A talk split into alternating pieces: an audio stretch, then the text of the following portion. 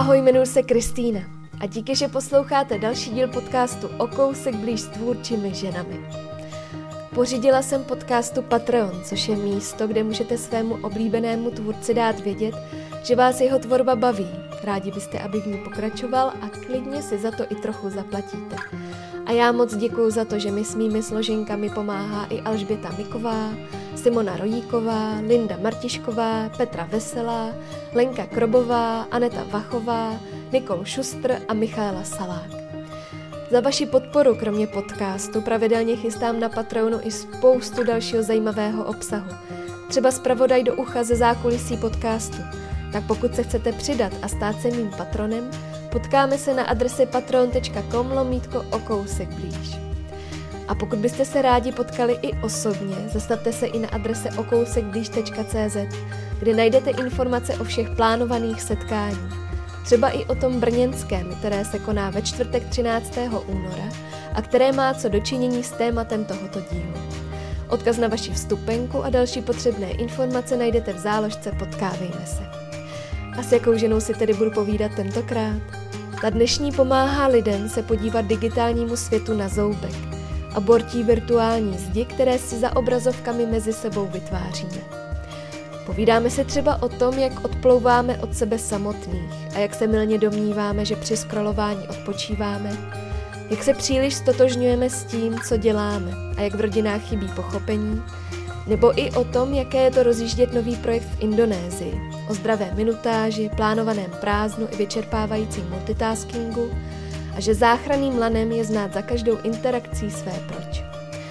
Tak se vám hezky poslouchá rozhovor s Karolínou Presovou, lektorkou digitální hygieny a autorkou projektu Replakne. Jako upřímně ta mladá generace nebo ta generace teďka těch dětí bude potom tvořit jako velkou část té naší společnosti, bude formovat ty hodnoty a tu společnost a pokud vlastně oni vyrůstají na něčem zkresleném, v tom zkresleném digitálním světě nebo v to, k tomu mají nezdravý přístup, tak nás to ovlivní úplně všechny. Takže proto my se jako věnujeme teda dětem, rodičům jako jedné z těch hlavních cílových skupin, jako tomu nejhlavnějšímu tématu nebo jednom z hlavních témat. Hmm, hmm. Dneska se hodně mluví o tom, jak vlastně budou vypadat ty děti, eh, které už vyrostly hmm. v rámci toho technologického světa. My jsme tomu ještě, nebo já osobně, já mám dětství vlastně bez, bez počítače až někdy, nevím, třeba ve 12 letech eh, vlastně jsem se dostala k počítači. Tak eh, ty už se s nimi potkáváš s těma dětma. Jak, jak jako vypadají, jak, co řeší, Jaký vliv to na ně má? Mm. Pro ty děti neexistuje mnohdy rozdíl mezi online světem a offline světem. Pro ně je to vlastně úplně jako propojení té reality. A ať už se týče těch kontaktů, že si prostě komunikují s lidma ve velké míře, s kamarádem ve velké míře online. A teďka jsme měli jako krásný případ, kdy nám chlapeček říká, že když eh, si vykládá s někým face to face, tak to nemůže smazat ani editovat, takže pro něho ta komunikace četovací je výhodnější.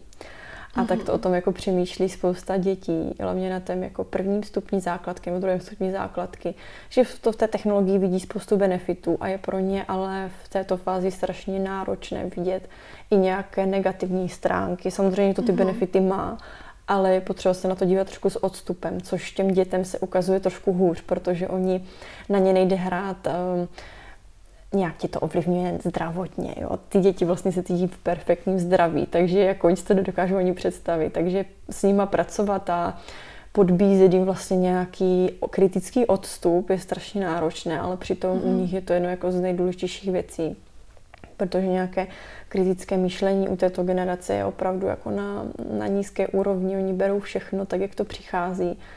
A zase třeba ti můžu říct krásný příběh. Teďka jsme měli se třetíáčkama a se čtvrtáčkama takový jako, takovou pohádku jsme hráli o digitálním světě. A děti tam vlastně komentovali youtubery a skrytou reklamu. A vlastně pro ně je ten youtuber kamarád, někdo, kdo komu věří, čí pokojí, vlastně, že vidí do jeho pokojíčku.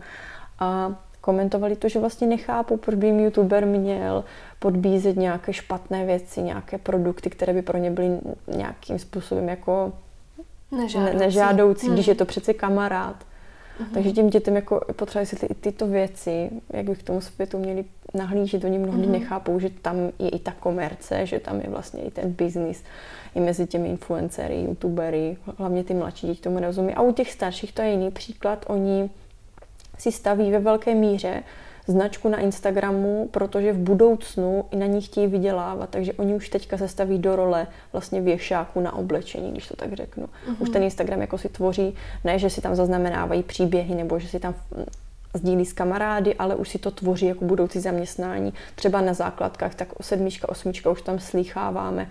Takže to mě přijde jako strašně zajímavý fenomén, jo, že už se staví do té role uh-huh. toho influencera, když jako ne, nejsou reálně. Kdo ví, ta práce vůbec ještě bude v budoucnu, jo, ale už jako tak nad tím jako uh, uvažují tím biznisovým způsobem. Mm-hmm, z toho hlediska brandu. Mm-hmm. Karolíno, já tě vítám v podcastu O kousek blíž. Jsem ráda, že jsi udělala cestu z Brna. Ahoj, děkuji moc krát, jsem ráda, že jsi mě pozvala. To vypadá, jak když ten reálný svět pak v tom případě jako sebou přináší jako spoustu stresu a tím pádem jako velmi snadno se utíká do, té, do, toho, do toho digitálu. No přesně, přesně na to narážíš, protože pro ty děti teďka ten digitální svět je úplně jako, začíná být perfektní v podstatě. Jo? Když si vezmeš nějakou jako predikci, jak ten digitální svět bude vypadat, tak díky těm všem datům, co, co dáváme o sobě, tak bude jako z velké většiny udělaný na míru. Ten obsah mm-hmm. ti mhm. bude udělaný na míru, jenom to, co ti zajímá. A teďka ty děti to tak jako vnímají, protože by měli do reality, když všechno, co vidí na mobilu nebo na tabletu, je úplně jako je zajímá, všechno je pro ně zajímavé, ať už jsou to třeba nějaké jenom pasivní videa, jak někdo hraje hry, anebo vlastně tam něco tvoří, tak stejně to úplně udělané tak, aby je to bavilo. Je pro ně těžké jako často jako jít někde ven a jít si zakopat s balónem, protože za první už tam někdo venku si nekope s balónem a za druhý prostě vidí jako to, že ten online svět je pro ně mnohem atraktivnější. Uh-huh. A co týče té komunikace, tak vidíme, že vlastně jinak jako z výzkumu, jaký vyplývá, že se dost vytrácí empatie mezi mladými lidmi, ale za posledních pět let to teda asi jeden výzkum váděl americký 40%, dokonce pokles empatie mezi, mezi středoškoláky, ale my to vnímáme spíš tak, že děti, když my s nimi hrajeme takové jako hry a oni mají si sdílet z očí do očí nějak jako pozitivní zpětné vazby a je to pro ně obrovský diskomfort že vlastně je to pro ně nepříjemné, už to neumí, neumí si říct jako obdivu na tobě, že jsi fakt dobrý v matice a pomáháš mi prostě s tím. Není, není to pro mě úplně běžné mm-hmm. u mhm. všech těch tříd, se kterým pracujeme, takže ty děti vlastně tady tyto běžné mezilidské interakce už mají takové jako, mají jich míň, bych mm-hmm. řekla. Že jsou zkrátka zjednodušený do toho lajku, mm, mm, který mm. se dá vlastně velmi snadno a tak trošku i automaticky. Mm, přesně tak. No. Mm. Mě teda hodně zaráží to, že v Japonsku mají problém pomalu jako vlastně navazovat vztahy, zakládat rodiny, že už tam to jako došlo tak daleko, že už to má vlastně jako velký sociální dopad. Ta společnost tam je nastavená tak, že oni už ani za první ty ty lidi tam to nevidí moc jako ekonomické východisko, protože ekonomicky tam založit rodinu je tak nákladné, mm. že to je jedna velká bariéra, ale druhá bariéra je tady to vůbec někoho najít. A to jakože je už jako hodně pokročilý, pokročilý problém, bych řekla. Ale má to hodně koření v té ekonomice, teda, že je to jako fakt strašně drahé tam mít rodinu mm-hmm. a mhm. vychovávat dítě. Stejně tak jako v ostatních státech v Singapuru je to velice podobné. Takže tak, ale v těch, jako v těch jiných azijských státech mají spíš jiné jako sociální problémy, že tam eh, třeba v té Indonésii jsem viděla úplně jako rozpad rodin, že vlastně děti mm-hmm. jsou vychovávány tabletem, že tam jim není dávána úplně taková ta plná pozornost, jak by třeba do určitého věku určitě být měla. Nebo že se děti nesvěřují rodičům s tím, co je trápí, protože rodiče jsou na telefonu a ty děti mají pocit nějaké bariéry, která tam mezi nimi je, takže se tomu rodiče ani nesvěří, což jako už teďka vnímáme ve třídách i v Česku, protože my mezi dětma často otevíráme téma rodiče a tam to dost zaznívá, že tam je ta bariéra v té rodině.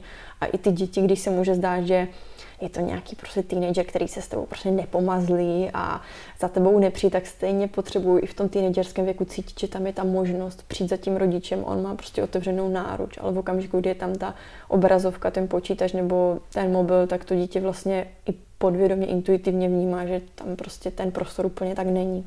Hmm, hmm. Já teda jsem zažila jednou takovou situaci, kdy jsme byli někdy na vyhlídce a byla tam pětičlená rodina a ta máma si chtěla udělat uh, památku. A teď vlastně ty děti se ale fotit nechtěly. Mm-hmm. A dostali v podstatě vynadáno za to, že nepozujou. Mm. A já jsem si v tu chvíli jako říkala, že to je vlastně strašně smutný, že už dneska děláme ty věci proto, aby jsme je mohli poslat do toho virtuálního světa a ještě navíc jako je strašně aranžujeme, mm. že mně se třeba líbilo, jak oni tam byli. Já bych to třeba možná jako cvakla, vůbec se bych se nad tím jako nepozastavovala. Ale ta máma chtěla prostě tu perfektní fotku, kdy oni se tam všichni smějou a, a vlastně ten obrázek je jako mm. dokonalej. Nejenom, že teda jako to dopadá vlastně na životy těch rodičů, ale na, na ty životy i v rámci teda dítě-rodič. Mm-hmm, mm, určitě.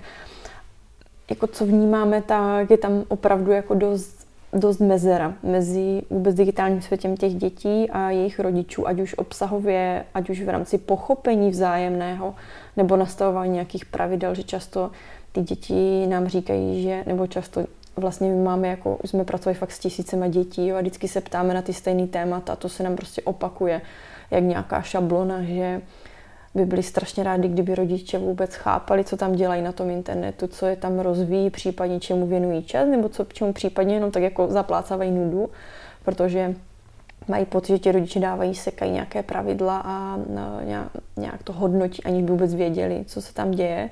Na druhé straně naprosto chápu rodiče, pracujeme s rodičem a že toho mají prostě hrozně moc a že je to fakt jako náročné a málo kdo má čas prostě si pohrát nějakou hru prostě s dítětem a pozjišťovat půl hoďky denně, co říká který youtuber, kterého to dítě sleduje. Takže je to náročné z obou stran, ale to pochopení v těch rodinách, kde pracujeme a vzájemně vlastně si sdílí nějaké svoje myšlenky o tohledně tohoto tématu, ukazují si navzájem ty svoje perspektivy, tak tam je jako rapidní pokrok. Mm-hmm. Ale i to dítě musí dát prostor rodiči, pronik, jakby pronikl do toho jeho světa a ten rodič musí chtít a musí do toho světa vlastně se ponořit s nějakou otevřenou náručí a s respektem, ne s despektem, jak to často vidíme. Co to je za blbost, na to se díváš, prostě jak se na to můžeš, jak to můžeš hrát, taková prostě střílečka.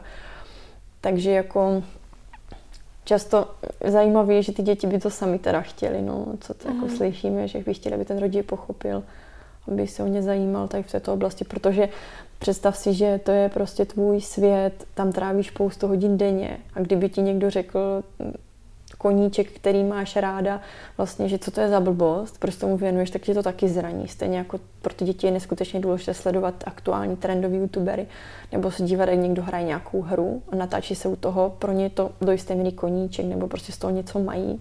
Mm-hmm. Ať už je to sociální nějaký jako atribut, který potřebujeme ve třídě a pak přijde rodič a řekne, co to je za blbost. Jako mnohdy je to blbost. Ale pak je potřeba se o tom bavit, podívat se na to, jestli to fakt ten obsah je vadný nebo prostě je v pořádku a potom teprve nastavit nějaký pravidla a ne jako a priori říkat, že je něco špatně. Mm-hmm. Fungují v tomhle případě pravidla ve smyslu hodina denně? Tady právě, že to se nás často rodiče ptají a jim dáme jako tu minutáž, jo? jako co je zdravé a co ne. Ale tady v okamžiku, kdy děti mají spoustu úkolů, mají žákovky online a mají s tím vlastně zpětý mm. ten školní život, tak nejde vůbec říct jako hodina denně, dvě hodiny denně zdraví nebo ne. Vždycky to záleží na tom obsahu. Vždycky ten obsah je nej, nejdůležitější, protože Máme třeba dětičky, které jako se uží ve velký, velmi nízkém věku třeba programovat a mají speciální takové hry na to, obrázky a ty to třeba dost rozvíjí, jo? že pak tam jsou třeba půl hoďky, ale pak si jdou ven prostě skládat se skládačkou s legem a je to úplně v pohodě. Takže vždycky je na tom obsahu. Hmm. Ale ten rodič zase musí si na to vzít čas, no je to opravdu potřeba se do toho trošku ponořit. Hmm. Hmm. Ale jako ty maminky, které fakt se podívají na ty youtubery nebo ti tatínci, kteří si sedli k tomu Counter Strikeu nebo začali hrát prostě ty hry, tak máme od nich jako super zpětný vazby, že to dítě se otevře potom, je začne jako sdílet, co z toho má a víc samozřejmě jako respektuje ty pravidla potom, mm-hmm. což jako víme jako z praxe úplně běžně, že dítě by to respektovalo, se nám to říkají, kdyby ten rodič jako do toho nahlídl. Mm-hmm. Mm, ten problém vzniká u rodičů, kteří třeba sami až jako teď v poslední době naskočili na sociální sítě a vlastně na tenhle svět? Nebo myslí, že to je třeba i problém vlastně v té naší generaci, kde my máme děti a, a přitom vlastně jako víme, jak to funguje, kolik času nám to bere a tak. Jako je tam třeba i jako propast vlastně, co se týče nějakého jako generačního Budeme to umět líp? Mm-hmm. Hmm, tady jako je zajímavé se zamyslet nad tím, ta, ta generace starších rodičů mnohdy nerozumí tady těm různým trendům, čeho se chytají tím mladí. Takže oni tam je to spíš nepochopení. U té mladší generace rodičů, tak tam často vidíme, že oni sami s tím mají problém to zvládat. A potom mm-hmm. vychovávat člověka, který s tím nebude mít problém, když já sama s tím bojuju, tak to je fakt těžký oříšek, protože jako podle výzkumy vlastně úplně jasně ukazují, že dítě kopíruje přesně návyky rodičů mm-hmm. a i v tom digitálním prostoru. Takže když já si beru mobil na záchod, tak i to dítko si to tam bude brát. Proč by si ho tam nebral, když tam bere maminka nebo tatínek? Takže tam jde o to, jako ten role modeling je úplně zásadní. Mm-hmm. Je to cesta, jak teda mm-hmm. to těm dětem vlastně jako zároveň jako neodepírat, nezakazovat. Je to prostě tak, že my to musíme umět a musíme to naučit ty svý děti. Určitě to tak je, protože eh, když se to dítko vede k tomu, že ta technologie může být použita hlavně smysluplně a že nějaké pasivní trávení času je opravdu minimální, že jenom scrolluje nebo se dívá na nějaký fakt jako úplně ne, nehodnotný videa nebo mm-hmm. cokoliv, tak je to jako, že taky v pohodě, ale ten čas by měl být fakt minimální, že ten rodič by ho měl vést k tomu smysluplnému a smysluplnému trávení času online a hlavně, aby to bylo pro něho benefitující pro to dítě. A v okamžiku, kdy vlastně kontroluje ten obsah, který, který se na, to, na který se to dítě dívá, tak je to v pohodě, pokud jim přijde, že vlastně to nějak rozvíjí, ale u těch malinkých dětí, třeba v tom předškolním věku, tam jsou ty pravidla, jako tam jsou, už musí být i hranice, bariéry jako časové, protože ty děti by konzumovali, oni jsou zvídavé, oni by tam jako mohli mm-hmm. být fakt hodně. Takže tam je důležité právě vypěstovat nějakou jako pravidelnost, nějaký pravidla, bariéry, mantinely. Protože to dítě potřebuje mantinely akor tady v tomto. Takže v tom malém věku my jako doporučujeme fakt maličko času, třeba hodinku týdně, ani ne, jako to jsou fakt jako jednotky času. Mm. Že to dítě vlastně pro ten svůj rozvoj do toho předškolního věku, v tom, v tom předškolním věku vůbec nepotřebuje ty technologie. To jako se všechno naučí i mimo ten mm. tablet. Takže ti rodiče nemusí mít vůbec strach, že by bylo nějak pozadu. Samozřejmě, že ono to vidí, jak s tím rodiče interagují, tak si ho vezmu na klín a ukážu mu, ale nemusím ho s tím nechávat úplně o samotě, aby nebylo mm. pozadu. Mm-hmm. Ty jsi zmínila smysluplnost. Tak co to pro tebe znamená? Jak vypadá smysluplný užívání technologií v dnešním světě? Mm-hmm. Pro mě to znam, pro mě osobně to znamená, že za každou jako akcí, interakcí, kterou dělám online, je, že znám to proč. Pro mě může být už smysluplný používání Facebooku, když vím, proč tam jdu a co tam jdu najít. Používám Facebook. Ale u každé té platformy si vždycky kladu otázku, proč tam jdeš, až splním to proč, třeba jdu napsat kamarádce, napíšu a odcházím nebo projdu na Instagram, potřebuji se podívat na, na nějaký účet, podívat, co je tam novýho, na nějakou kamaráda v zahraničí, jdu tam s tím jasným záměrem, podívám se a odcházím. Takže vlastně ta smysluplnost je v tom, že si jdu jenom pro to, co potřebuju a už tam vlastně nedávám víc toho prostoru, té pozornosti, toho času, víc, než hmm. bych vlastně chtěla. Takový obrovský nárok na sebekontrolu. Je, taky to, to trvalo jako strašně dlouho, než jsem si to tento tím tento v podstatě v vozovkách drill nějakým způsobem zvnitřnila. Jak třeba dlouho? Mm, ten můj proces byl jako několik měsíců, myslím, že tak půl roku. Mm-hmm. S tím, že jsem si opravdu jako všude se snažila dávat připomínky tady těch hodnot, co mi to má přinášet vůbec ten online prostor. Mm-hmm. Protože jakmile jako člověk tam nejde se záměrem nebo tam nemá jasnou hodnotu, tak je to velice jednoduché sklouznout jenom do toho takého pasivního jako projíždění. A právě, že tady se jako spousta našich jako klientů si myslí, že nebo má pocit, že tím relaxuje, že si tak jako proskrolují mm-hmm. něco a teď se jim uleví. Ale málo kdo jako ví, že pro mozek to vůbec jako relax není za první, že to prostě pro něho další práce. A za druhé, pokud si projíždíme vlastně Instagram, tak vnímáme ty ostatní lidi, jak se mají, taky nás to ovlivňuje nějak mentálně v nějaké naší sebehodnotě, sebevnímání ale pro někoho je to v pohodě, pro něk, někdo tím trpí, jo, třeba, že, mm-hmm. že mhm. se srovnává zbytečně a dává na sebe zbytečně vysoký nárok, ale někdo je s tím zase fajn, to záleží na té individualitě, ale určitě ten záměr v tom používání technologií by měl být zásadní, protože do kdy máme jako několik desítek platform a komunikačních kanálů, kdyby jsme měli všechno používat bez rozmyslu, tak se z toho hmm. úplně jako se skládáme, že toho je fakt hodně. Hmm. Já mám pocit, že tím, že právě někdy jako vytahujeme ten telefon a jdem si tam tak jako zaskrolovat, tak eh, že přesně zaháníme nudu, eh, krátíme si někde čas na zastávce v tramvaji. Takže kromě toho, že to je ten útěk od nudy, tak milé přijde, že zároveň se to taky dost často objevuje, tohleto automatické šahání do kapsy, kdy vlastně se před tebou objeví nějaký problém a ty ho vlastně nechceš úplně jako vyřešit. Já to třeba znám v tvůrčí činnosti, kdy jako vidím, že je něco trošku vázné, tak jak kdyby ten mozek jako byl zvyklý si trošku ulevit a vlastně trošku jako to oddálit, to, to nepříjemno. Mm-hmm. To, co ty popisuješ, tak to vnímáme jako strašně často s lidma, nebo dost často s lidma, které, se kterými pracujeme buď na workshopech nebo jako různě, a to je to, že oni mají kopu problémů a ten mobil je vlastně jako takový lék na úzkost trošku. Aha. A že to spousta lidí si to na sobě všímá, že to tak má a nic s tím nedělá. A spousta lidí si vůbec neuvědomuje, prostě to vytáhne a vlastně je to strašně jednoduchý zaplácnout ty myšlenky něčím nějakým pasivním scrollováním, uh-huh. protože jako upřímně je těžký se hrabat v, ty, v tom bordílku, prostě co někdo občas uh-huh. jako můžeme mít.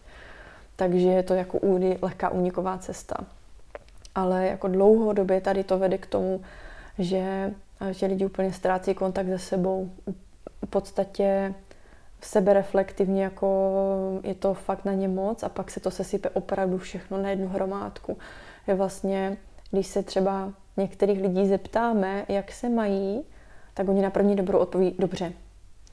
Když se nad tím mají opravdu zamyslet, tak oni zjistí, že asi špatně, ale tam to končí, že oni nedokážou říct proč, co se jim děje, co vlastně cítí. Mm-hmm. A pak si zpětně uvědomují, já jsem nad tím třeba půl roku už nepřemýšlel, jak se vlastně mám, kam jdu, jestli to, co dělám, mě vůbec naplňuje. A toto je jako věc, to je to utíkání od sebe samotných, protože ono je to fakt jako lepší, nebo je to, zdá se to jako výhodnější cesta, se otočit k tomu zařízení, pustit si telku, to nemusíme jenom telefon, to je prostě pustíme si telku a podíváme se, co tam je a už na nic nemyslíme. Ale tady ten jako nedostatek vůbec té samoty a toho bezmyšlenkovitého bloudění v mysli má jako tady ty efekty. Což jako my s klientama na takových jako speciálních workshopech nad tím pracujeme, na té vlastně samotě a jak z toho benefitovat, jak se vůbec vrátit jako k sobě samým, protože to je úplně jako základ toho, když někdo si chce vyřešit problémy třeba s digitálníma technologiemi. Problém digitálních technologií není v těch technologiích samotných, vždycky jako mm-hmm. to je mhm. fakt hlubšího rázu a vždycky jako se dostaneme, ve velké míře se dostaneme do tady těchto jako hlubin toho vlastně od odplutí od sebe samého, to je sebereflexe. Sebereflexe tam chybí, nevím, kdo jsem, kam jdu, co se se mnou vlastně děje, ztrácím se v sobě. Mm-hmm. Čas na bloumání. Máš pocit, nebo je daleko efektivnější v těchto těch případech udělat jako velmi rázný krok, jakože ze dne na den, mm-hmm. anebo se spíš k tomu musí přistoupit postupně, polehoučku, pomalu, vlastně to tak nějak jako začít zase v sobě jako překopávat a naučit se být sám se sebou.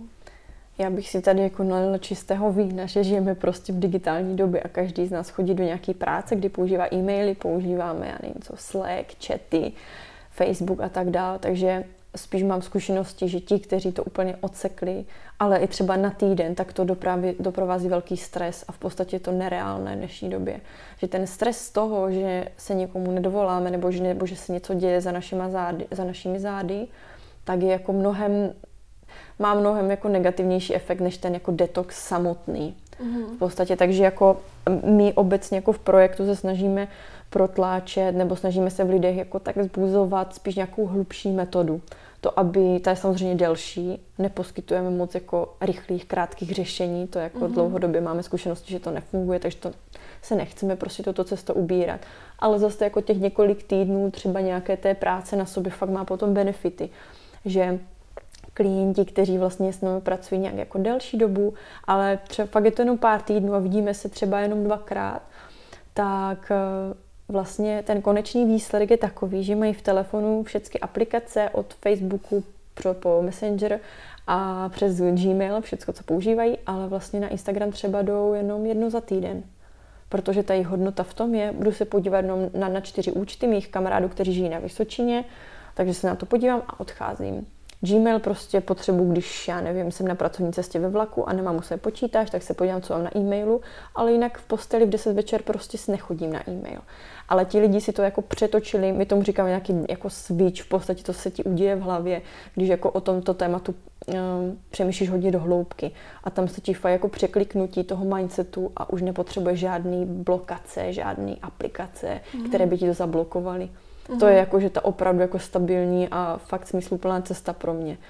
A jako fakt nějaký zablokování a tak dále, to moc nepomáhá dlouhodobě teda, no. Mm. Mně teda přijde vlastně velmi odstrašující to, že v podstatě ten mozek, eh, jak kdyby to byly prostě kostičky z lega a vlastně ty technologie a všechny ty algoritmy a sociální sítě a, a dopamin, který se nám tam díky tomu vyplavuje, tak nám vlastně ten mozek jako přestavuje a my v podstatě opravdu jako ho musíme zase velmi bolestně jako zase nahodit zpátky. Že to vlastně vůbec není jednoduchý. Já sama na sobě to pozoruju, jak to není jednoduchý. Mm. Tyhle ty věci jako si zvědomit a dělat tak, že chci já a že tu věc, kterou dělám, tak je to ten nástroj, který já k něčemu potřebuju. A nebo najednou se stávám spíš tím nástrojem já. Mm, mm, mm. Rozhodně, jako já eh, taky s tím občas bojuju, jakože já, já si právě, že v tom je ta síla, jo. Já chápu, jak to funguje, chápu ty principy, ale teď, když jsem si před pár měsíci nainstalovala TikTok, abych vlastně dětem ve třídě jako víc rozuměla, jo? protože mm. my s holkama vlastně, když školíme jako, jako jakoukoliv cílovku, my všechny hry musíme hrát, my všechno musíme vlastně mm. zkoušet, jo? protože co bychom pak těm lidem vlastně měli mm. vykládat, jo? takže když jsem si nainstalovala TikTok, a přesně jsem viděla, jaké technologické principy nebo jaké závislostní prvky TikTok používá, tak stejně jsem tam na dvě hodiny skejsla. Mm-hmm. Takže jako ono je to fakt dost silné a uh, je to jako je to náročná cesta a rozhodně jako nechci tady vůbec jako nikomu říkat, že fakt je to těžký, fakt je to těžký, jako nedivím se, že se v tom spousta lidí cítí unaveně a přehlceně, protože není to jednoduché nad tím vůbec začít uvažovat, protože člověk zjistí, že to je fakt jako komplexní systém, jak to působí na mozek, na psychiku, na sociální prostředí. A vlastně si říká, jo, co s tím budu dělat, no, ale to je fakt náročné hmm. pro jednotlivce hmm. určitě. Hmm.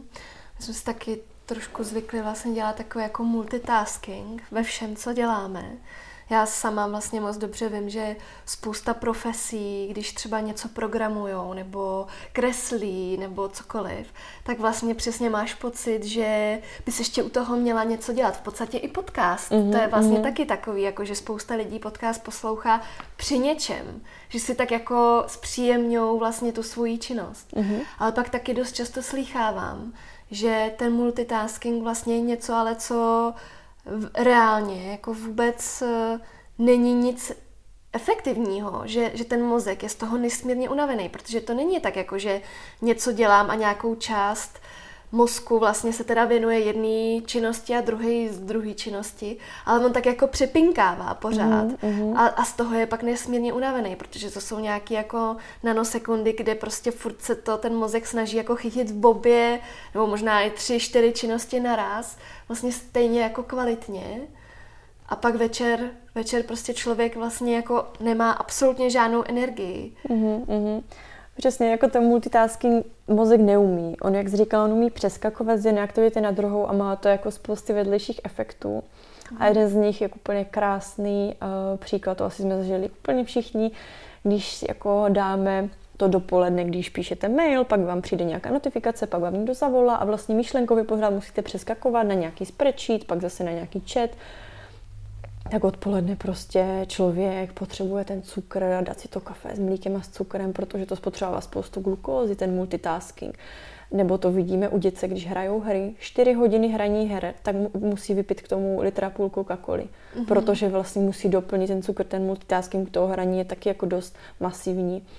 Ale to není jenom o tom cukru, to je vlastně jako opravdu mentálně vyčerpávající a náš mozek jako to nezvládá, proto odpoledne úplně jako obrazně řečeno padáme na hubu a už nejsme mm-hmm. schopni jako večer být vůbec kreativní nebo produktivně jenom myslet.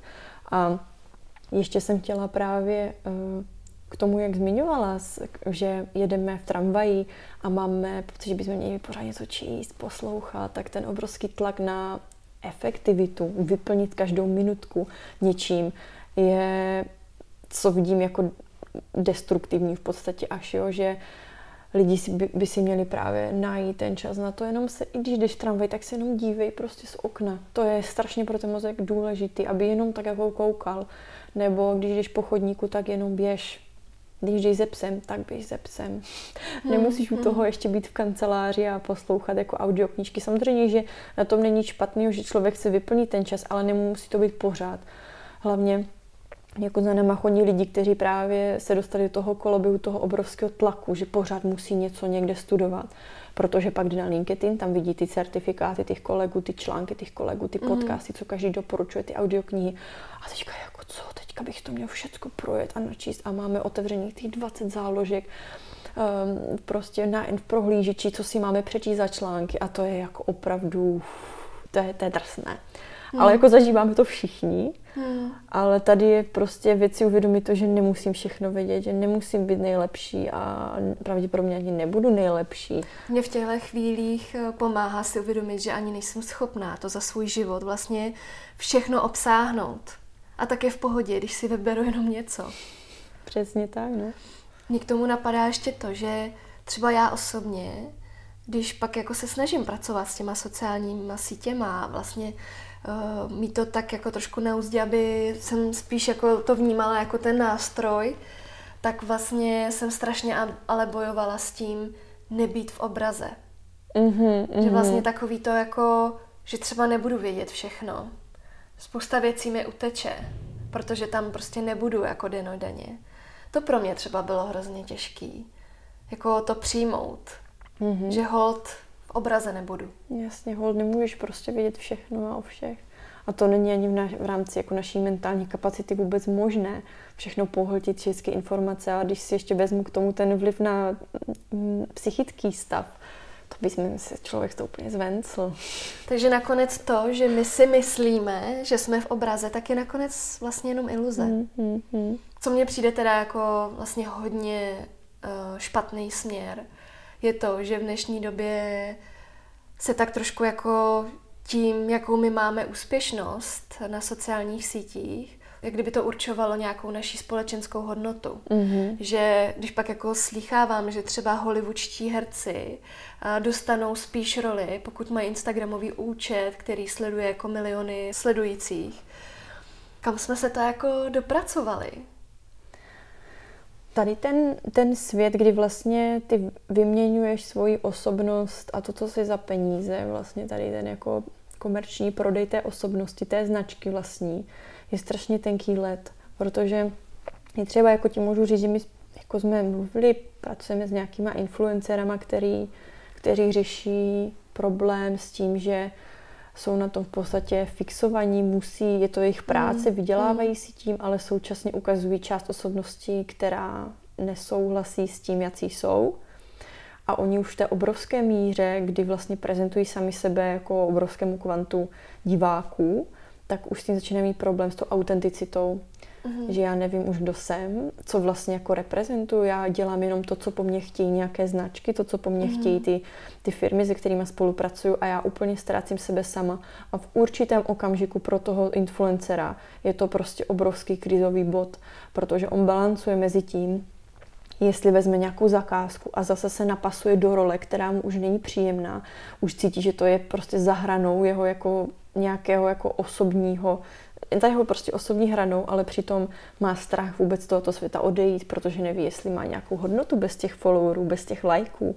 Většinou teda ty lidi mají pocit, že nemají žádnou hodnotu, protože si nevytvořili žádný backup, backup mm. kariéru, takže na tom vlastně visí, visí si jejich živnost, ale mají tady ten problém s tou rozpolceností, což je strašně jako zajímavý fenomén a um, když se jako s nimi o tom bavíme, tak to je opravdu jako lítost spíš, mm-hmm. že to je jejich situace fakt nelehká. Mm-hmm. A když se s tím potkáváme třeba u dětí, kteří chtějí být youtubeři nebo influenceři, tak ta jejich prvotní motivace není eh, předávat know-how, ale ta motivace je vydělat peníze, že už za tím mhm. vidíte ten jako biznisový model.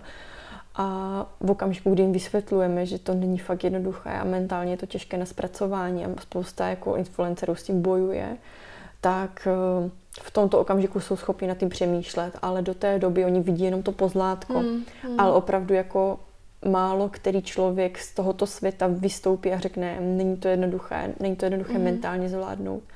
A bavili, tak to jsme jako s těma to lidma se bavili tady v Česku, ale třeba v Ázii, tam jsem se bavila se slečnou, která byla jako opravdu jako na evropské poměry, asi by byla evropský influencer a ta mhm. vlastně mm. řešila obrovskou krizi, jestli má zrušit úplně ten účet, že jí to úplně jako opravdu decimovalo mentálně, že ona nevěděla, kdo je, když si někdo jako zeptal, jako co má ráda, ona, ne, ona si normálně nebyla jistá, co má ráda, jestli je to to, co prezentuje, nebo je to něco jiného, mm. že ona už se v tom začala úplně mást, mi to přišlo jako opravdu fascinující až ale on nakonec ten účet zrušila úplně jako z té scény, odešla a neskutečně mm. si ulevila, teď dělá úplně jako normální práci. Mm. Ale jako je to těžké rozhodnutí, to těžká práce, není to vůbec jenom tak. Myslíš, že se s tím dá nějak pracovat? Dá se to udělat tak jako být autentický a nenechat se tím semlít? Jedna z cest, kterou jsme vyzkoušeli s jedním právě, hm, dejme tomu influencerem, byla ta, že ukázal, kdo je, jak vypadá, jak je vlastně, co, co je vlastně on, on jako ve své mhm. podstatě. A vlastně tam byl důležitý moment na začátku eh, ty reakce. Ty reakce byly různé, pozitivní, negativní a tak dál. Ale jakmile se jako odešla nějaká tato doba, kdy ten člověk jako dostával negativní zpětnou vazbu, tak vlastně se k němu přiklonili ty lidi, kterým bylo příjemnější to jeho autentické já, stejně mhm. tak nějaké spolupráce přišly. Takže vlastně on se z toho vymanil tímto způsobem, že řekl, vlastně ani nic jako neřekl, on vlastně se přetočil nějak přirozeně na ty věci, které dělá. Dost tam byla jako vidět změna, ale zase to přitáhlo jiný typ fanoušku, takže se nic moc nestalo. Ale ten krok vlastně se zdá jako krok z útesu v podstatě pro ty lidi.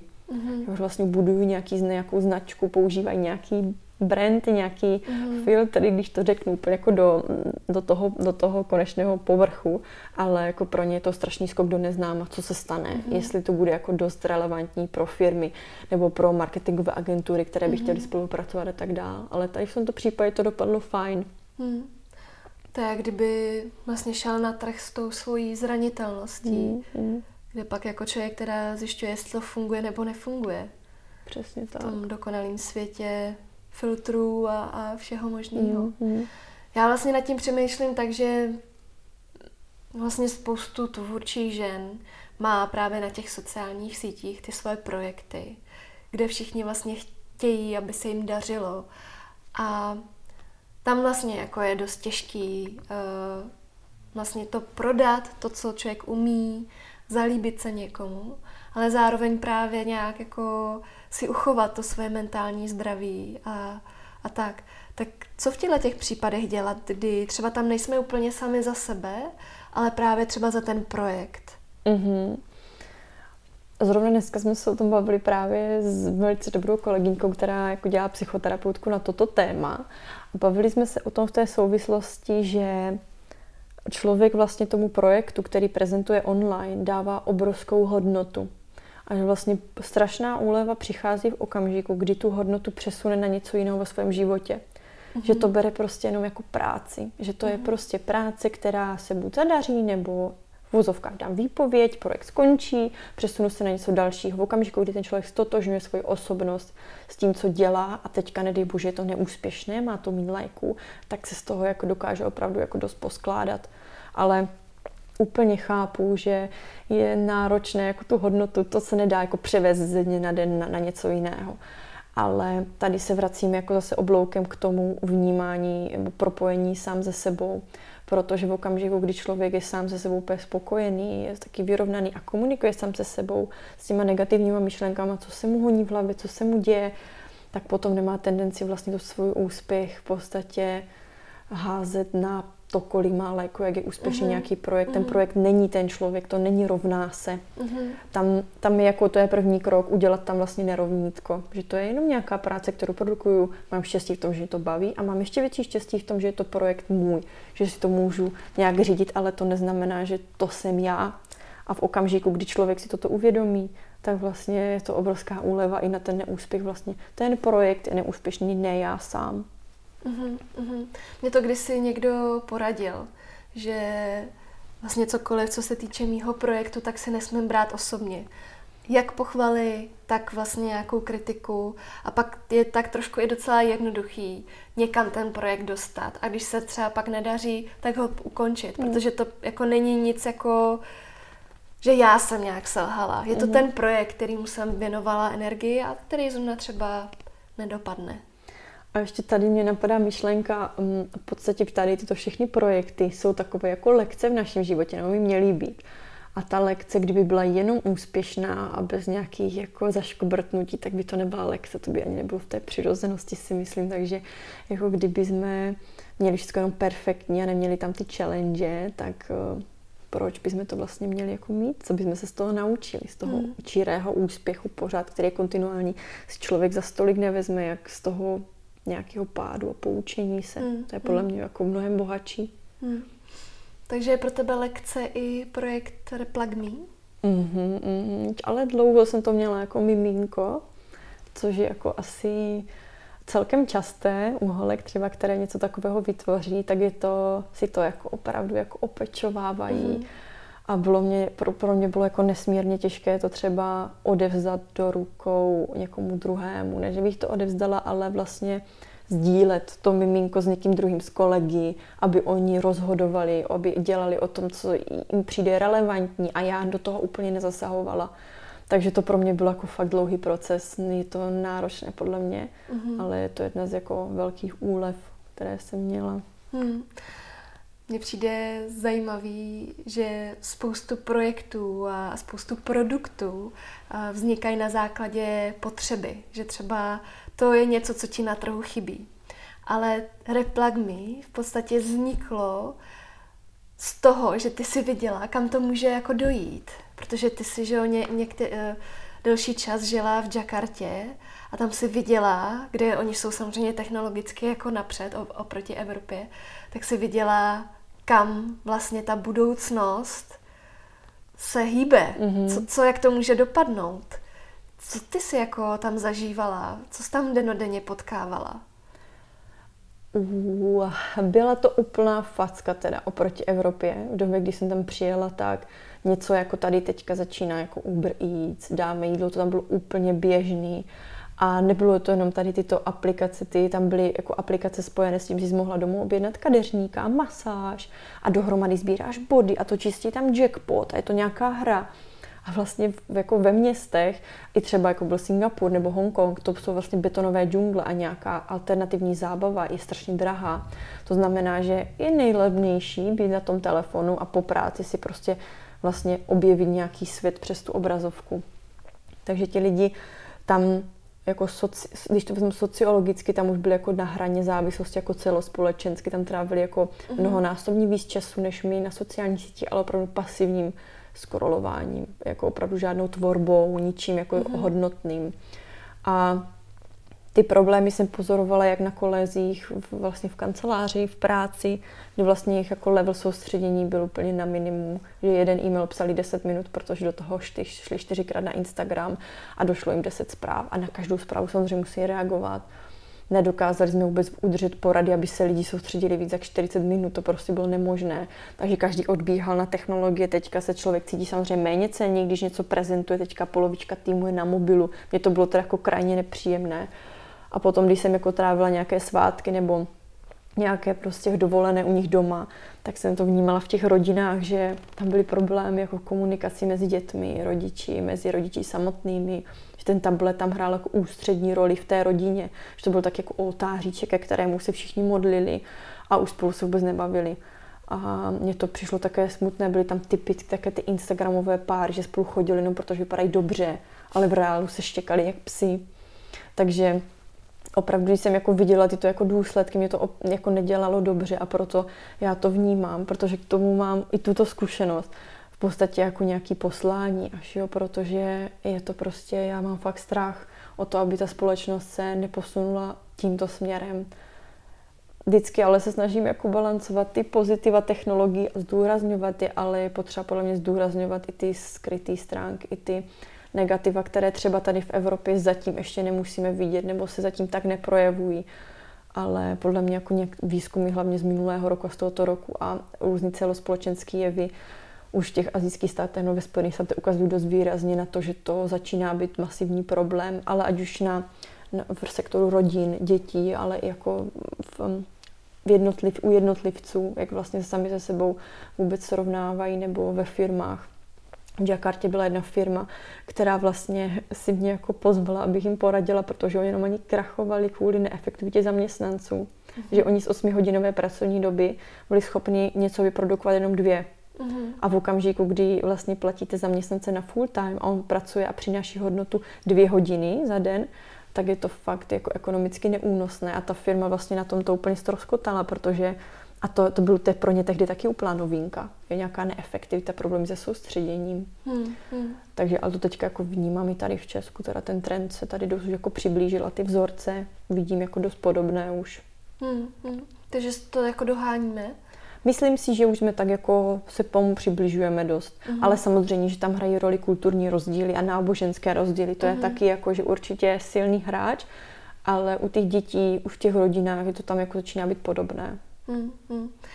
Jak se ti jako líbilo tam rozjíždět projekt? Mm, to byla krása, protože tam um, totiž a ty azijské státy v té době nebo i pořád jsou to fakt ekonomičtí draci. A to znamená, že tam každý může mít startup. Mm-hmm. Tam je to mentálně, ale vlastně hlavně mentálně vůbec neomezené. Tam nejsou žádné strachy, že bych někdo zkrachoval, nic tam tě každý podporuje, každý tam vlastně něco jako může vytvořit. A to prostředí bylo jako nesmírně podpůrné. Tady v Česku mě to tak podpůrné nepřijde. Mm-hmm. I v rámci jako té společnosti tam je to fakt jako paráda. Paráda vytvořit nějakou myšlenku a zrealizovat ji. Takže mně to tam přišlo úplně jako parádní. Problémem byla pro mě jako mentalita, ne protože než jsem přišla na to, jak komunikovat toto téma v jiné mentalitě, mě dalo jako dost zabrat několik měsíců, ti lidi reagují na jiné věci, na jiné podněty, takže to bylo pro mě opravdu jako srážka s realitou trochu, ale jinak to tam bylo parádní prostředí. Hmm. Ty jsi tam v podstatě ten projekt nechala. Mm-hmm. Přestěhovala jsi se zpátky sem. Jako nebylo ti to líto, že to tam necháváš vlastně takhle jako rozjetý vlak? Bylo mě to strašně líto, protože když jsem odjížděla, tak jsme začali nějak komunikovat ministerstvem školství dokonce, že bychom tam mohli v rámci jávy udělat nějaké změny ve třídách a tak dál. A fakt jako ta podpora toho tématu tam byla úplně obrovská, že v tom viděl každý jako ano, toto je téma a každý to chtěl podpořit nebo se do toho nějakým způsobem angažovat, mm-hmm. takže to mhm. bylo úžasné, ale to byla pro mě velká lekce nechat to tam. To bylo jako těžký. A to mě potom pomohlo později, když jsem to tady začala tvořit v Česku, jak kdyby úplně od znova mm. se od toho vlastně, od toho miminka oddálit, protože už jsem to jednou zažila. Mm. Tady v tomto. Ale ne, že bych to tam úplně nechala, já jsem si jako, jako hlavně to know-how a to, jak vlastně s těma lidma pracovat, přinesla sem. Takže tady to bylo v Česku akorát o předělání na náš kulturní kontext a mhm. vymyslet nějaký jako funkčnost toho projektu ale je pravda, že tam to bylo jako pěkně rozjeté, ale tak to se dá dělat, no. A že je to tam ještě nějakým svým způsobem, nebo úplně vlastně si z toho vystoupila a jako projekt to zaniklo? Tematicky jsem to tam někdy předala do jedné neziskové organizace, která eh, neformálně školila děti a dospívající, takže tam se tomu tématu věnují, ale ne úplně intenzivně, není to jejich gro. A potom jeden kolega, který se věnoval nějakým jako relaxačním technikám, mm. tak to vlastně já jsem mu dala nějaké jako know-how a svoje nějaký přístupy, které fungovaly, tak jsem vlastně předala. On tam s tím nějak pracuje, ale není to tam jako, jako projekt, jako takový, spíš jsou to jednotlivci, kteří to téma nějakým způsobem mm. kultivují dál. Mm. V čem teda bys byla ráda, kdyby tady ta podpora byla jako větší? Mm, víš co, ono to jako hraje dost velkou roli vlastně já to neumím jako přesně specifikovat, ale ten, ta atmoška, ta atmosféra, mm. protože tam to byla vlastně rozvíjející se země, kde vlastně všecko bylo možné. Tam nebyl žádný strach, že z něco zkrachuje nebo že bude krize. Oni v tu krizi prostě prožívali desítky let předtím nebo stovky mm. let předtím. Takže v okamžiku, kdy tam něco vytvoříš, tak je všecko možný. Máš jako úplně otevřený pole možností a to je ta atmosféra. Ne, že by to byly nějaké jako zákony nebo ekonomické struktury, mm-hmm. které by to tam víc podporovaly, to vůbec, ale spíš jako ten drive toho mm-hmm. státu. Jo. Takže ty tady musíš víc přesvědčovat? Tady vlastně je spíš jako větší ten strach že když tady toto začnu, tak um, us, jakože uspěju tady, bude to dost úspěšný, potáhne to tady vlastně ta ekonomika, natucne to vůbec tak, aby to bylo funkční. Tady je spíš víc strachu, bych řekla. Tam je to punk, všechno mm-hmm. bude úžasné. Mm-hmm, mm-hmm. No jak se teda daří projektu tady u nás? Porovnání v Ázii? Myslím si, že tady to stojí uh, víc práce, víc jako hloubání, což je úplně v pořádku, ale tam to bylo, jak jsem říkala, také víc punkovější, co jsem si vymyslela, to jsem prostě hnedka dělala, mm, realizovala. Mm. Tady jsem se naučila už nad tím víc přemýšlet, strategičtější přemýšlet a rozhodně to tomu projektu prospělo. Takže teďka jakože pracujeme mnohem víc koncepčně a už to má jako jasný směr a jasné mm. kořeny, a s kama vycházíme a kam jdeme. Takže se mě to zdá teďka úplně jako zdravé v pohodě. Ale přišel mě současně zdravý ten punkový start, že jsem si vyzkoušela i ten, mm-hmm. ten, druhý, rozdíl, mm-hmm. ten druhý rozměr. Mm-hmm. Tím, že v podstatě lidi učíte uh, být jako víc v offlineu než v onlineu, tak používáte třeba i v rámci marketingu trošku jiný nástroj. Já jsem si třeba všimla, že ne, nejste úplně tolik aktivní jako na sociálních sítích. Dává mi to vlastně ve vašem případě smysl. Tak pracujete s tím i v tomhle směru nějak? Máme takovou jako pěknou věc. My totiž jako uh, v podstatě reklamní letáčky nepoužíváme klasické, ale máme jako matroše kdekoliv pro veřejnost takové kdyby malé challenge, také malé výzvy. To je prostě taký malý kalendářík a tam si člověk může vlastně plní pět takových malých jednoduchých aktivit každý den a vždycky, když se mu to zadařilo, tak si tam začekne, jestli mm. se mu to daří. A vlastně je to takové jako týdenní výzva, nebo někdo si to natáhl ze zpětných vazeb na celý měsíc a tak dál. A to jsou jako věci, které těm lidem přímo pomůžou, zkusí si to a fakt máme odezvy, že to jako má krásný efekt na ten týden a je to vlastně jako náš letáček, když to tak řeknu. Uh-huh. Jo? Mhm. Takže my uh-huh. používáme jako takové věci. Teďka na jaro chystáme spíš jako v ulicích nějaké kampaně, uh-huh. které, bychom, eh, které budeme realizovat. Takže ten online prostor je pro nás relevantní, má tam pro nás hodnotu, protože tam vlastně jsou ti lidi, kteří by potřebovali nebo by chtěli se o tomto tématu víc dozvědět ale než bychom na tom úplně bazírovali. Není to ta priorita. Mm-mm. Jako osvědčuje se nám, že ta, ten dopad, ten hluboký dopad má, když ten člověk si někdy najde náš letáček a zkusí si to na ten týden a zjistí, wow, jako asi bych chtěl trošku něco změnit, protože ta emoce, my chceme do těch lidí dostat vlastně zkušenost, sebezkušenost, emoci. To děláme v rámci těch workshopů, že vykládat něco teoreticky, to je fajn, člověk tomu porozumí, dostane nějaké nástroje, ale my jdeme přes tu zkušenost, jak malý člověk si vyzkouší, jak to může být fajn, úplně jako ten mozek mít nezahlcený, tak to pak samozřejmě bude víc pravděpodobně aplikovat ty věci, co jsme řekli teoreticky. Hmm, hmm. Takže my na to jdeme spíš jako tímto sebezkušenostním přístupem. I v těch třídách hrajeme s dětma prostě hlavně hry, kde jim vysvětlujeme samozřejmě, co se děje, ale není to vždycky jenom statické proudění informací. Hmm. Vy pořádáte v rámci Repagmi spoustu workshopů, jak pro dospělé, tak pro děti, které jdou převážně po hodnotách, kdy si mají účastníci jako odpovědět, proč vlastně tam chodí, ať už na sociální sítě, na mail, vlastně zkrátka jako utíkají do toho virtuálního světa. Máš zkušenost s tím, že oni jako ví tu odpověď, jako ví vlastně, co je pro ně důležité? Určitě to v sobě každý člověk do jisté míry má, protože jinak jako by ta práce byla samozřejmě na díl, na víc hodin, týdnů, možná dnů, než ten jeden workshop, který máme. Takže každý jako už to má nějak otevřené.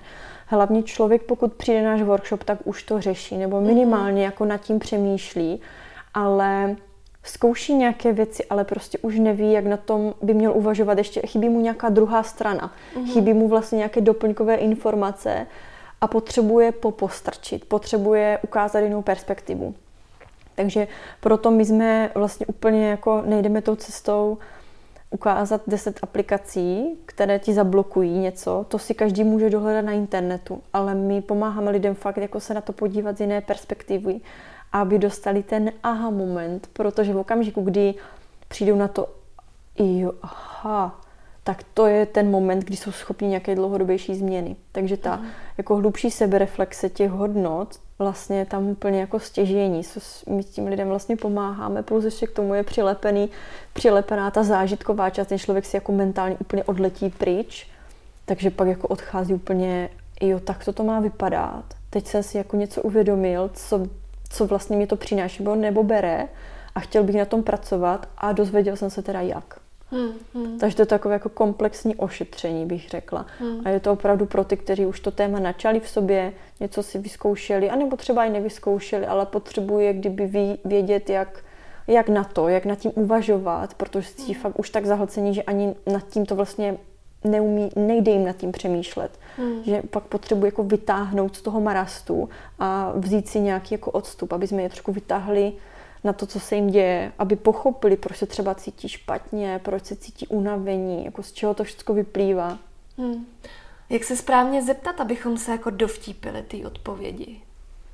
My máme na to takový jako komplexní set otázek, že to není jako jedna otázka a jdeme vždycky s každou tu otázku jako hlouš a do větší komplexnosti, ale to, co tam hraje velkou roli, je právě ten okamžik, té vlastně chvilku, té osamocenosti. Ten člověk má čas, prostor je prostě na workshopu, cítí se tam dobře, většinou ležíme na takových jako postýlkách, že z toho fakt uděláme obyváčky, takové pro nás je tam maličko na tom workshopu jako záměrně, aby ta práce byla intenzivní, tak ten člověk se cítí v pohodlí, v pohodě a ví, že na to má čas si nad tím popřemýšlet.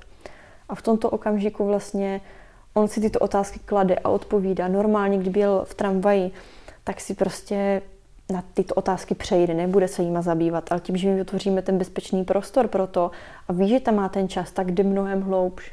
A hmm. tam je vlastně, hmm. tam je vlastně ta hodnotová stránka potom. Hmm. Já když se nad tím občas zamýšlím, tak um, třeba já sama Instagram nebo i třeba Pinterest vlastně považuji za jako obrovské množství inspirace, které tam mm-hmm. můžu najít. Mm-hmm. A to je pak vlastně těžký, jako se od toho nějak uh, vlastně distancovat a nedělat to. Máš třeba nějaký tip, jak vlastně teda používat to jako tu inspiraci, ale zároveň teda, aby to nebylo nějak jako destruktivní? Mm-hmm. Rozhodně, rozhodně já to mám třeba taky jako inspiraci velkou částí. Taky teďka, když se stěhuju, tak na Pinterestu hledám, jak bych si mohla udělat nějaké jako koutky mm. a knihovničky a tak. Takže je to super. Ale třeba jako, že funguje dost opravdu jako sledovat nebo v podstatě sledovat účty s věcma, které ti dávají nějakou hodnotu, které tě zajímají, ne bez, bezmyšlenkovitě vlastně každého, sledovat jenom ty věci, které jsou ti hodnotné. Potom přirozeně se tam zobrazuje obsah, který hmm. jako se ti k tím hodnotám blíží. Samozřejmě, že jako proložení ještě nějakým reklamním obsahem a tak dál, ale vlastně přiblížit si to, co nejvíc vlastně naproti tomu obsahu, který ty chceš. Takže si to opravdu jako vyselektovat co bys ráda viděla a co ne. Hmm, hmm. Máš v tomhle směru třeba nastavený nějaký pravidla, jak zacházíš s časem, právě třeba při tom hledání inspirace nebo celkově jakoby na sociálních sítích?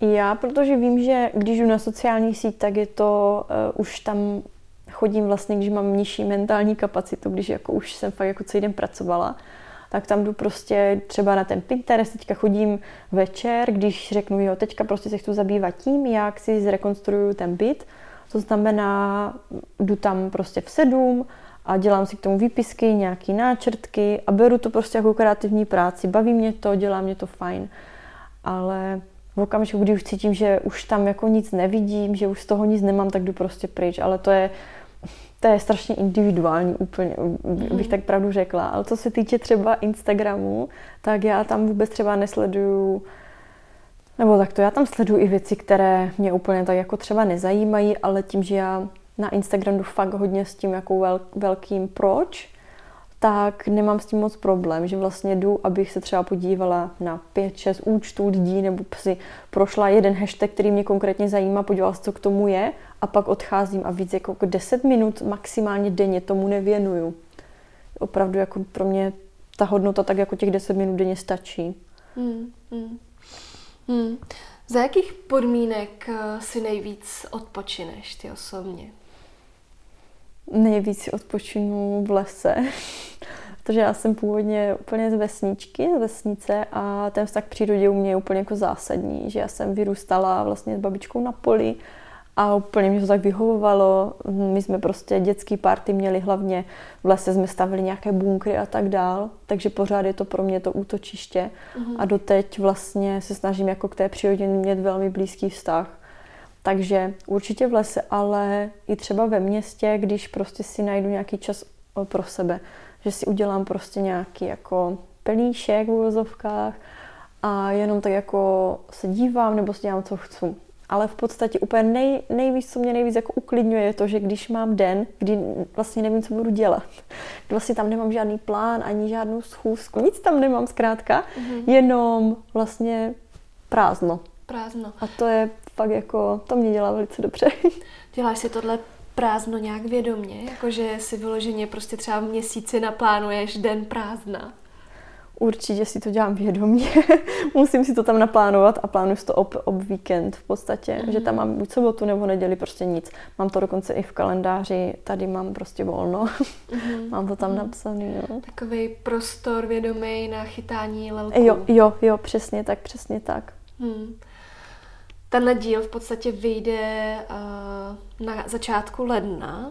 Možná posloucháte třeba už jako někdy dál, ale ale my jsme to zamýšleli s tím, že tak trošku jako popostrčíme posluchače v rámci třeba předsevzetí, kdyby náhodou s tím někdo chtěl něco udělat.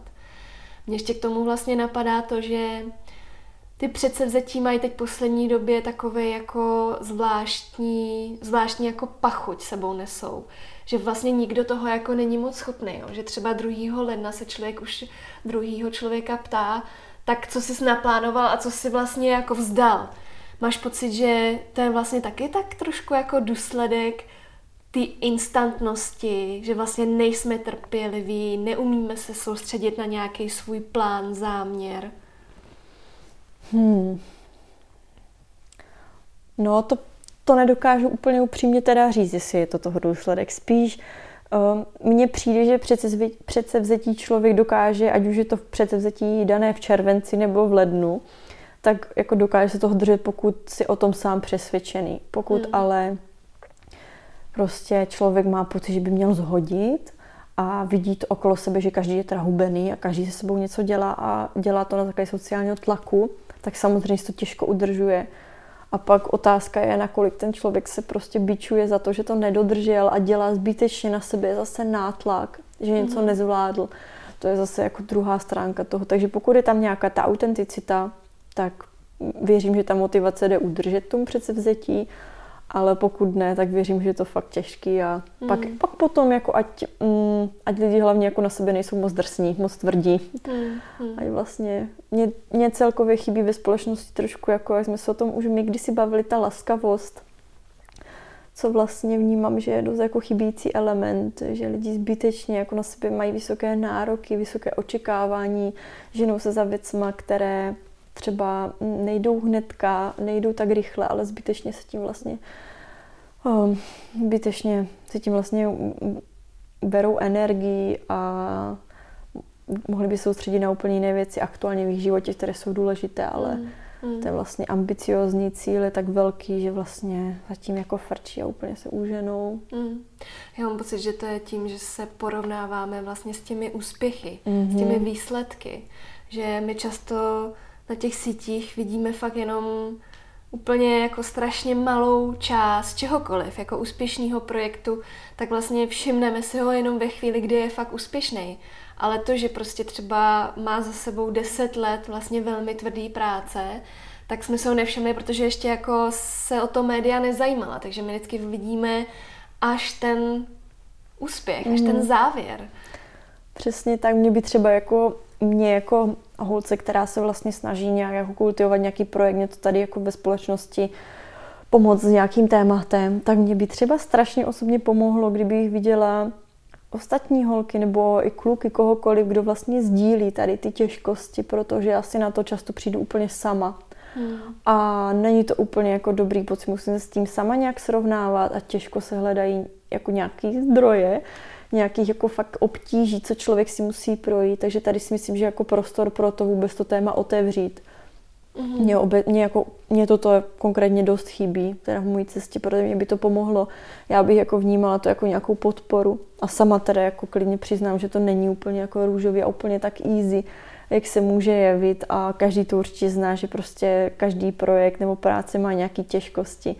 Ale to, že se to téma neotvírá, mně přijde škoda na jednu stranu, protože možná spousta jiných lidí by cítila v tom podporu a sílu jako pokračovat mm. dál. Co je jako tvoje taková hlavní těžkost, kterou třeba aktuálně řešíš? Hlavní teďka těžkost, kterou řeším, je vlastně opravdu najít si vlastně balans mezi tím životem, jako teďka není práce, je, vlastně je to moje práce a můj pracovní čas a pak nějaký volný čas, že, spou, že spoustu dní mám tendenci ještě vlastně překračovat tady tu míru, že mm. třeba večer něco pracuji nebo často děláme nějaké semináře o víkendech a já si pak v týdnu nenahradím vlastně to volno. A to je věc, jako, ze kterou já teďka trošku bojuju, najít si tady ten balans. A dost často jako bojuju taky s tím říkat ne, když prostě cítím, že toto teď jako už nezvládnu nebo už je toho moc, tak učím se to říkat ne nebo odkládat věci tak, že řeknu, skontaktujeme se prostě jindy, teďka to už toho je fakt hodně, mm. tak se pojďme potkat někdy jindy nebo zrealizovat tuto věc někdy jindy. Takže to je teďka taká moje jako velká škola. Mm. Mm.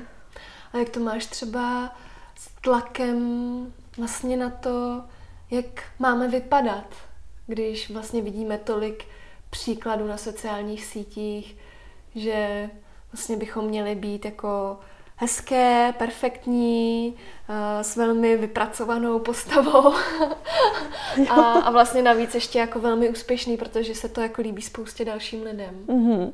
Jak když si tady tuto kombinaci taky koktejlek jako představím, že bych měla normálně jako ráno si udělat perfektní snídaně, aby vypadalo dobře na Instagramu a potom jako mít jako perfektní práci, tam udělat nějaký výkon, abych jako byla teda, měla to ocenění v práci, pak přijít dom, prostě si zacvičit a mít potom perfektní couple goals, vztah. Já bych si z toho musela jako fakt sednout na zadek, to podle mě není jako reálný a na mě to třeba nemá jako žádný vliv, já se jako když prostě, já nevím, přiberu, tak si z toho nic moc nedělám to, jak to vypadá. Já si spíš dělám z toho, že se třeba cítím jako jinak, unavenější mm. a tak dále, když mm. třeba nemám čas cvičit. Mm. Ale ne, že bych to reflektovala v tom vnějším prostředí, jako jak to vypadá, jak to působí a tak dále. Mm. To je mě jaksi jedno. Mm. Mě teda poměrně nedávno zasáhnul jeden příspěvek o tom, že my třeba na ty sociální sítě jako dost často chodíme jako se trošku zlinčovat, jo? Že, že vlastně se jdeme tam a teď vidíme, jak všichni jsou jako daleko lepší než my. Ale že v poslední době se to třeba i obrací tak, že my si tam jdeme jako polechtat to ego, že třeba záměrně si najdeme lidi, kteří jsou o něco horší než my a že vlastně jdeme jako se tam jako ujistit, že, že prostě jsme lepší a že, že dneska se díky tomu můžeme cítit skvěle. Mm-hmm. To je strašně smutný, že my už jako zapomínáme to mít jen tak jako mimochodem, sami od sebe. Přesně tak, no, že dneska, když se neženeme za nějakým úspěchem, zviditelněním nebo čímkoliv, tak je to divný. Tak je to mimo normy. Jakože ty chceš mít normální život a není ti něco. Mm. že ta, ta, ta normalita už se úplně někdy posunula, že ta normalita se posunula do vlastně úplné ambicioznosti. A to, že je někdo dneska normální a prostě nechce mít závratnou kariéru a chce být prostě no spokojený a mít nějakou jako v pohodičce práci a chodit domů ve čtyři a starat se o děti a o zahrádku, proč ne?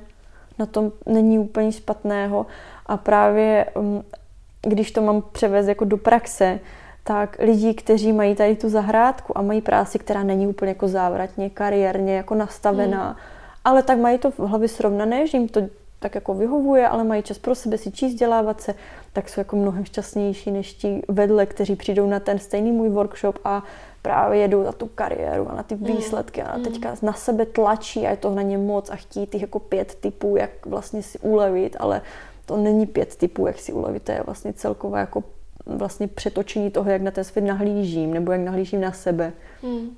Takže tam vidím jako velký rozdíl. Ty máš pocit, že se neženeš? Já občas takový pocit mývám. Občas takový pocit mývám, ale mám naštěstí okolo sebe lidi, kteří mě to dokáží dost pěkně zreflektovat. Takže jako jsem fakt jako vděčná za to, že když už jako cítím, že je to jako opravdu nějak jako už hodně, mám té práce fakt tak strašně moc, že to dávám jeden den za druhým, tak mám prostě doma člověk, který řekne, prosím tě, uklidni se, pojď si tady přečíst knížku, dát si čaj, nemusíš už nic dělat, prostě nic se nestane. A jako díky bohu za takového člověka. Hmm. Jestli nás teď poslouchá někdo, kdo třeba opravdu jako reálně teda s tím chce něco udělat a reálně se chce nad sebou třeba zamyslet a, a vlastně zapracovat do toho svého denního plánu e, něco, co můžeme označit jako digitální hygienu, e, tak co bys mu doporučila? Hmm, my v, té, v takové té challenge na tém letáčku máme jednu aktivitu, která je velice pěkná a lidem pomáhá takovým jako prvním krokem se vrátit vůbec jako k sobě samým, do toho života. V podstatě pokud jako teďka nějaký posluchač cítí, že ráno vstane a už jako ještě v posteli se tam scrolluje, potom v cestě do práce poslouchá nějaký podcast, hudbu, pak v práci jako maká, v průběhu toho chodí na sociální sítě, při obědě si pustí nějaký video, nějaký seriál, odpoledne zase maká, má meetingy a tak dále, potom z práce zase nějakou hudbu, zkrátka pořád do toho mozku něco dává, tak uvidí jako rapidní rozdíl, když si jenom tak každý den po práci nebo i přes obědovou pauzu prostě sedne na lavičku a nic nedělá, opravdu se jenom dívá.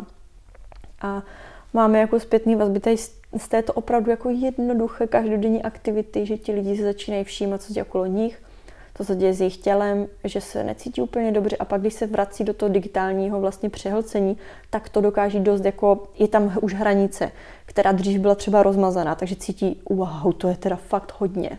Hmm. A už teda jsou schopni jako dělat nějaké další kroky.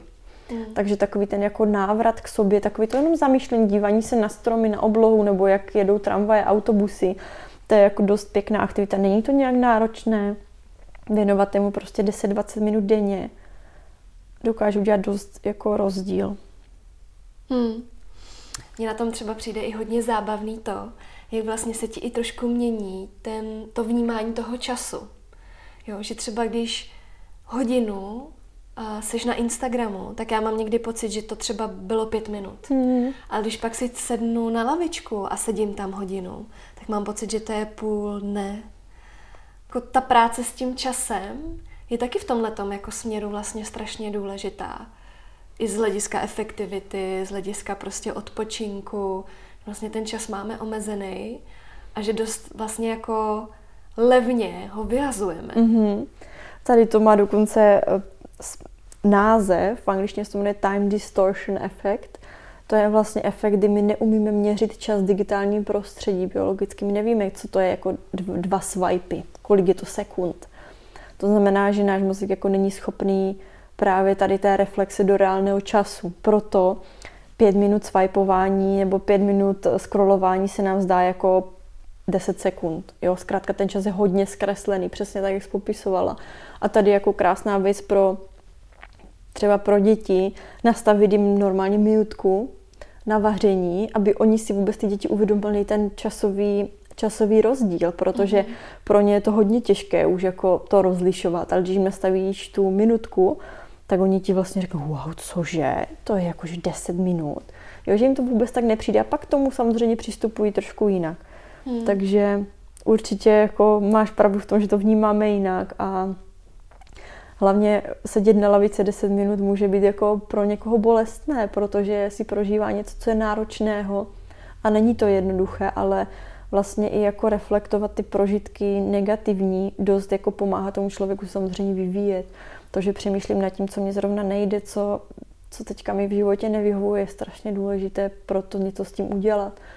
Ale pokud v podstatě sedím na lavičce nebo sedím na tramvajové zastávce a mám pocit, že něco v mém životě není v pořádku, takže si vytáhnu telefon a podívám se radši na e-maily, tak to není úplně ta nej, nejideálnější cesta. Hmm.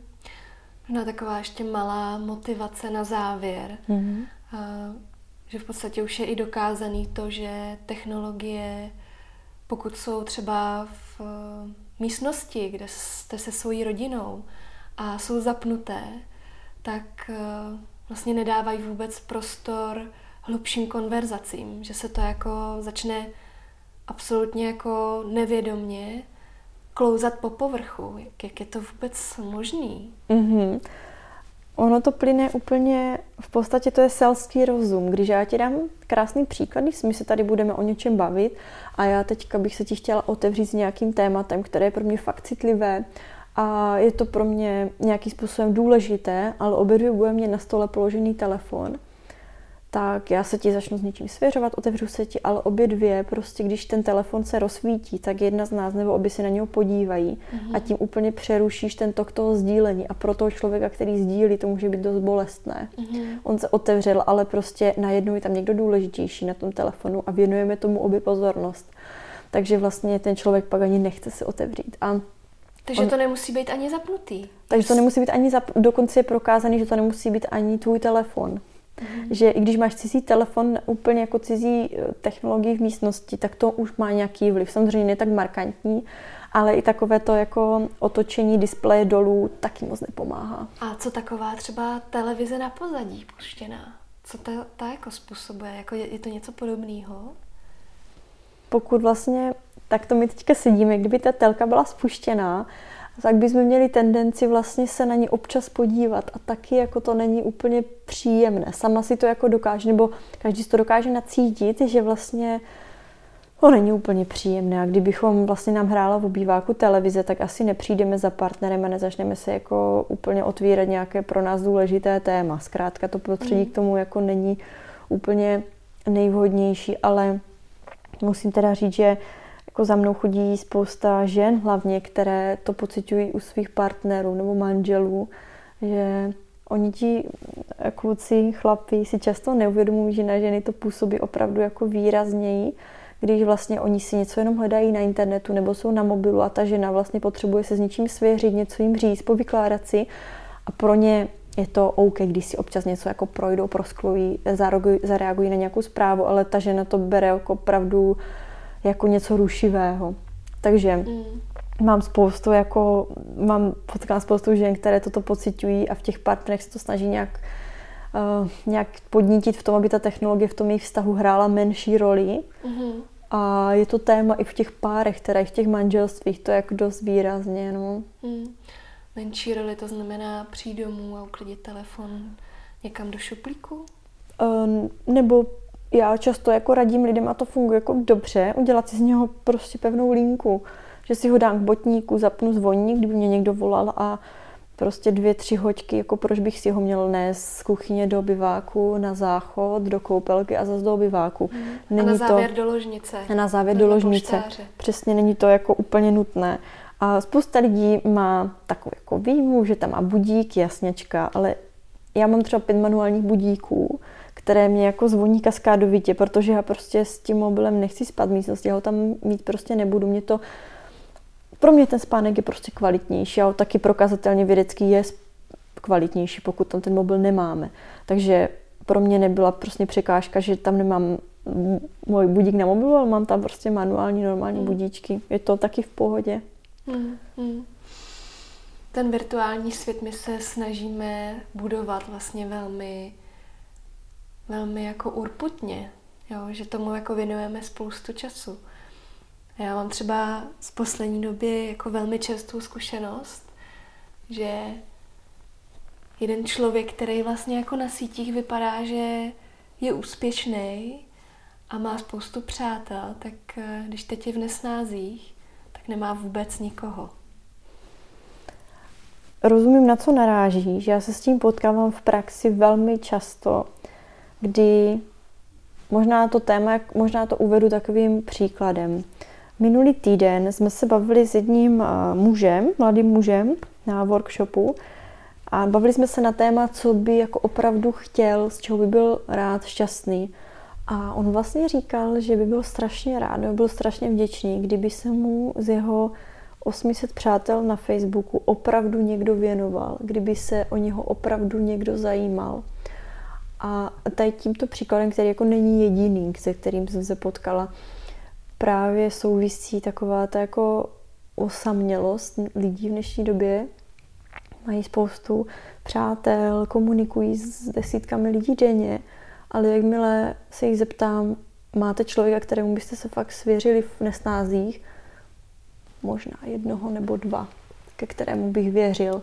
Takže je to opravdu i problém té osamělosti. Vlastně uh, americká psychologka Sherry Turkle na to napsala nádhernou knížku, jmenuje se to uh, Propojení, ale sami. V českém překladu Connected but alone. To podle mě vystihuje úplně krásně vlastně tady ten fenomén, co popsala. Že mnohdy vlastně máme stovky interakcí, každý nás lajkuje, ale při nalámaní chleba, tak se člověk cítí vlastně, že je na to všechno sám. Hmm. Takže pečovat o vztahy a hluboké konverzace. Když na to přijde, tak ty vztahy jsou vlastně to jediné nejdůležitější, co máme. Když přijde úplně na tu, vlastně na tu baseline, na ten úplně základ. A jak jsme se před chviličkou bavili o těch telefonech při konverzaci, možná taková jako úplně jako jedna ze zásadních, jeden ze zásadních typů, který bych pro lidi měla, je skovávat ty telefony, prostě dávat tomu druhému člověku najevo, že je pro mě v ten okamžik ten nejdůležitější. A pokud to tak člověk bude dělat, tak je na nejlepší cestě opravdu ty vztahy budovat kvalitně a na základě nějakých jako hlubších, smysluplných rozhovorů. Tak jak se vám naše povídání líbilo? Napište mi o tom. A dejte mi vědět, zdali se vám daří si od technologií držet odstup, nebo je to jedno z vašich přání do roku 2020. Pokud byste chtěli Karolínu pozdravit, podpořit nebo je něco hezkého povědět, najdete ji třeba na adrese replak.me nebo se potkejme i osobně v Brně 13. února na akci Neskroluj do padnutí. Odkaz na vaši vstupenku a další potřebné informace najdete na webu Replak.me nebo o kousek blíž. Pokud se vám podcast líbí, budu ráda, když ho budete sdílet se svými blízkými. A když mi dáte vědět, jaká témata či ženy byste si rádi poslechli, nebo jak bych mohla podcast vylepšit, ať už komentářem či zprávou na Instagramu nebo poštou na buďmezavináč okousekblíž.cz. Také mě potěší, když budete podcast ve vaší oblíbené aplikaci odebírat a na iTunes mi necháte krátké hodnocení. A budeme si o kousek blíž i na Instagramu či Patreonu, kde se můžeme vzájemně podpořit a kde pravidelně dávám vidět o všem, co nového se chystá. Tak se těším zase příště. Do té doby se mějte moc fajn a brzy se slyšíme.